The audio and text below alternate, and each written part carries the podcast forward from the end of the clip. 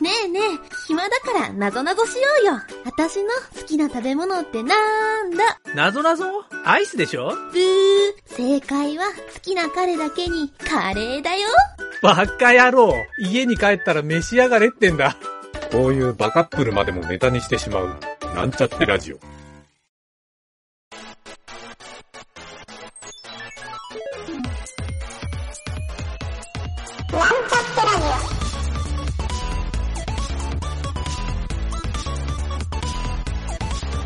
この番組は、プログラミング初心者の勉強に役立つ情報をお伝えする放送局です。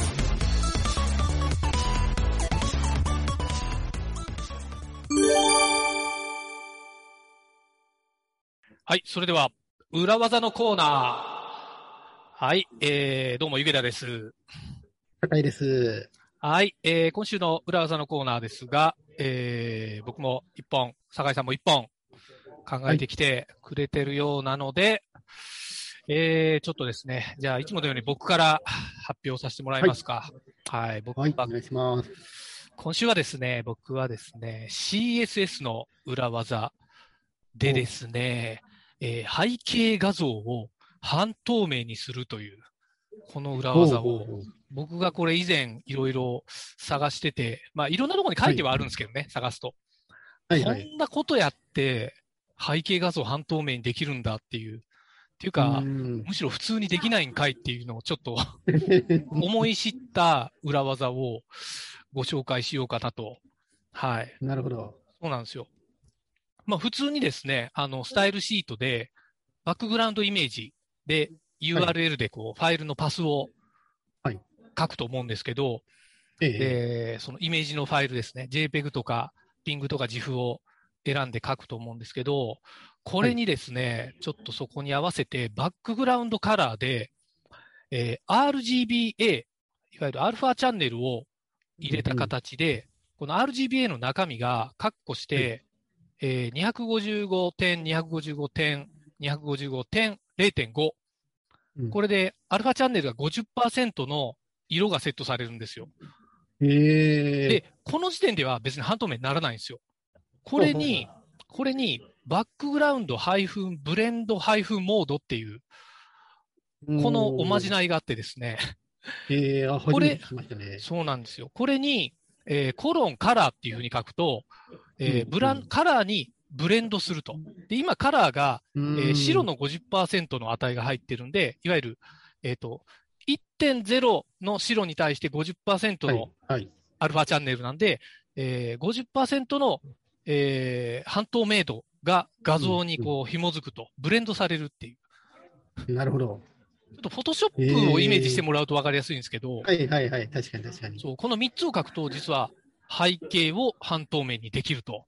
そんなね裏技があって、これ以前僕がブログに書いたんですけど、はいそう。なんですよ。いや、なんかバックグラウンドイメージアルファとか、そんな命令があるのかなと思って調べてたら、ここにたどり着いたっていう。なるほどなるほど。はい。意外とね結、構使い道が多そうですね。そうなんですよ。背景の透明化は。うん。結構なんかフローティングとかの画像を出すとか、はいなんかはいちょっと背景をつけてるエレメントを、なんかね、ちょっと半透明にする。うん。な、なんだろうな、なんかドラッキングするような時に、ドラッグしてる時だけ半透明にしたいみたいな、そんな要望に応えれるかなと。なので、なんかクラスとかアトリビュートを付与して、えーうんこういうトリッキーなエレメントを作り出すことができるかなという使い方ですね、きっと。ああ、いまあ、このいですね、。そうなんですよ。まあ、そんなことせずにピングにして、アルファチャンネルについた画像を上げるっていうのもあるんですけど、まあ、単純にまあまあまアルファチャンネルつけるとそれだけね、あの、8ビット分重くなるので、あはいはい。はい、画像も軽くなるし、JPEG でもできると。はい。そうですよね。その辺が強みですね。そうなんですよ。こういうちょっと柔軟な CSS だけでこれができるというのを、やっぱりフロンントエンドエンジニアさんにおすすめの裏技ですかね。はい。そんなのをちょっと紹介してみました。はい。ありがとうございます。はい。まあ、ちょっとこの裏技のコーナー、どういったジャンルが好まれるかっていうのが、まだ僕もピンときてないんで、なんとなくそう J、ねそう。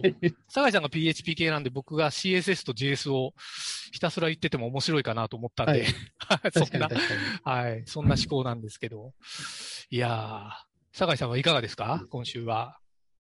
今週はですね、うんちょっと変わり種で、お、MySQL から持ってきたんですけおど、、いいですね。データベースから。実はい。あそうそう、データベース系ですね。うん。あの、まあ、うちの会社のメンバーにも、裏技ないって募集したら、お、一人が手を挙げてくれて、素晴らしいものの一つなんですけどいいや、ありがたいやと思いながら、はいはいは。はいなんですけど、ご一つご紹介したいと思いましお、いいて、ですね。今日はですね、はい。まあ MySQL を弊社で使ってまして、はいはいはい。で、その MySQL には JSON 型っていう型があるんですよね。ああ、はいはいはい。ありますね。はい。あって、JSON をそのまま突っ込めますというのがあるんですけど、その中の項目にまでインデックスが貼れますよっていうのがあるらしくて、項目にインデえええ、JSON の中の項目にインデックス？そうそうそうそうええ知らなかった。みたいで、こおれー結構便利だなっていうのでご紹介しようかなとえいい思いましたと。じゃないですか。そうなんですよ。で、なんかどうやら調べたところ、はいはい。MySQL の8.0.17以降だとはい。使えるらしいんですね。なるほどそれ以降で、8以降か。はい8.0.1。8以降、そうですね。なるほどに。えー、入った、その複数値インデックスっていうものですかね。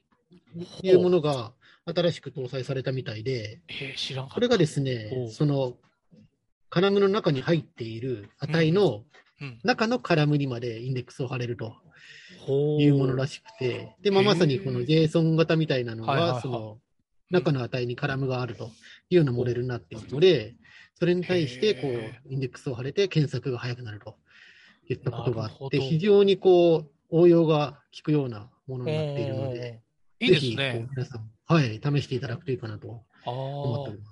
なんかデータ構造として、僕もやっぱり JSON って結構優秀だなと思ってるんですけど、ええあのデータベースみたいにやっぱりバイナリーからあのデータ検索してくれるから、まあまあ早いじゃないですか。そうですねそれを考えると、そうですね、それをなんかデータベースの中で制御してくれる、しかも JSON だから結構扱いやすいですよね、そういう意味では。そうですね。かなりコンピュータ的には、ね、解析しやすい言語になってなんならもう他のカラムじゃなくて JSON だけでやるっていう裏技もできそうですけどね。いやー、もしかしたらこうマスター系とかは、そっちの方が便利なんじゃないかとか、ああ。いろいろ妄想が広がっちゃいますよね。そはい。んなにガリガリ書かなければ、もうそっちのみで管理した方が楽かもしれないですね。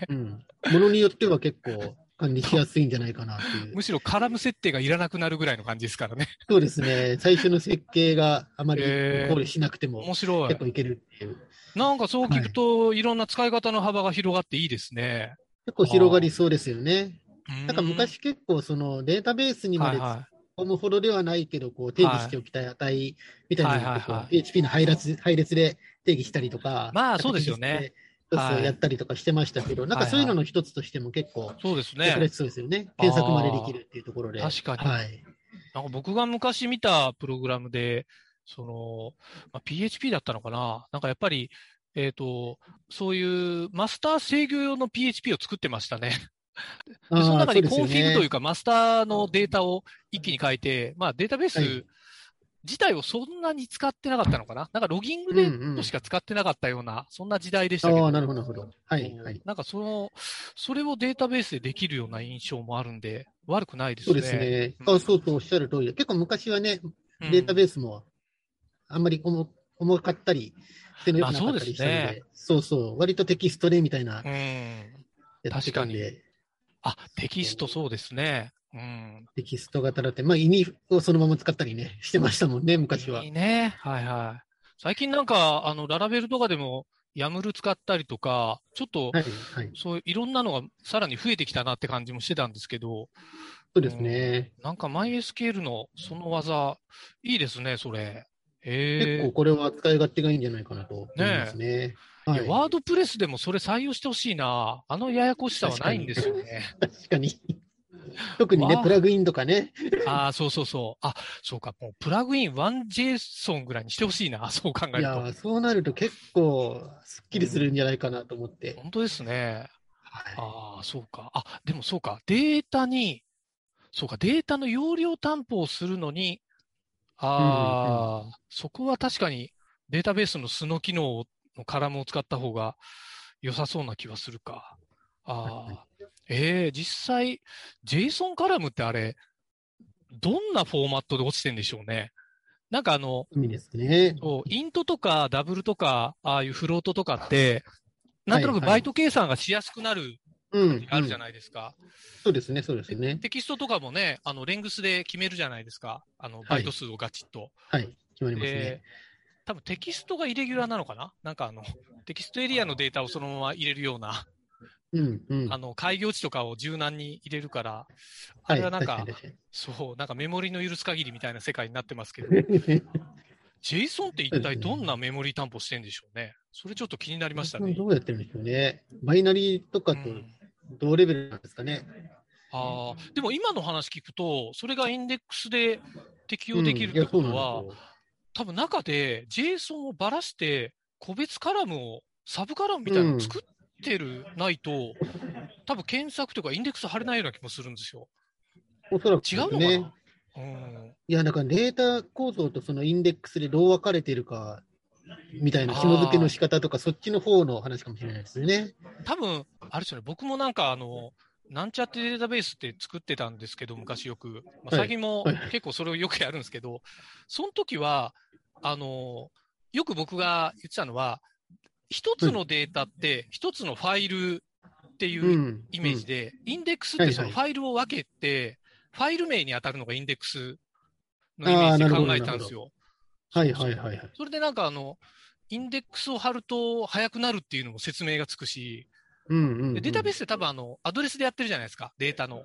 バイナリーアドレスで。そうですそうなんですよ。なので、まあ、アドレスのインデックス値というので、まあ、確保してるところうんうん。っていう理解はしてるんですけど、JSON でインデックスっていうと今、そうなんですよね。そう、すごい不思議なイメージなんですよね。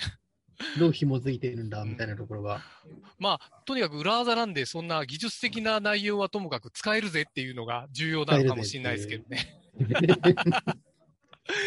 なるほど。深掘りするとまたね、面白いかもしれないですよね。そうそうそうそうそういったとこどうしてもね、僕とか酒井さんが話してるとそっち側に行っちゃいそうな気もするんだけど、確かに。そう聞いてる人はまあ、そんなんどうでもいいじゃんっていう人も多いかもしれとりあえずないですね。使えるから便利だからみたいなね。そうそうそう。いやー、いい話聞いた。よし。はい早速使ってみよう。い、やーぜひぜひありがとうございます。はい、ありがとうございます。あー面白かったですね。今週も楽しい裏技を2つご紹介しました。はい。じゃあ、聞いてる人もね、ぜひ自分だけが知ってる、あのー無限100アップの裏技とか、どんどん送ってほしいですね。欲しいですね、欲しい。ですねうんはい。という感じで、今週はお疲れ様でした。はい、ありがとうございました。はーい。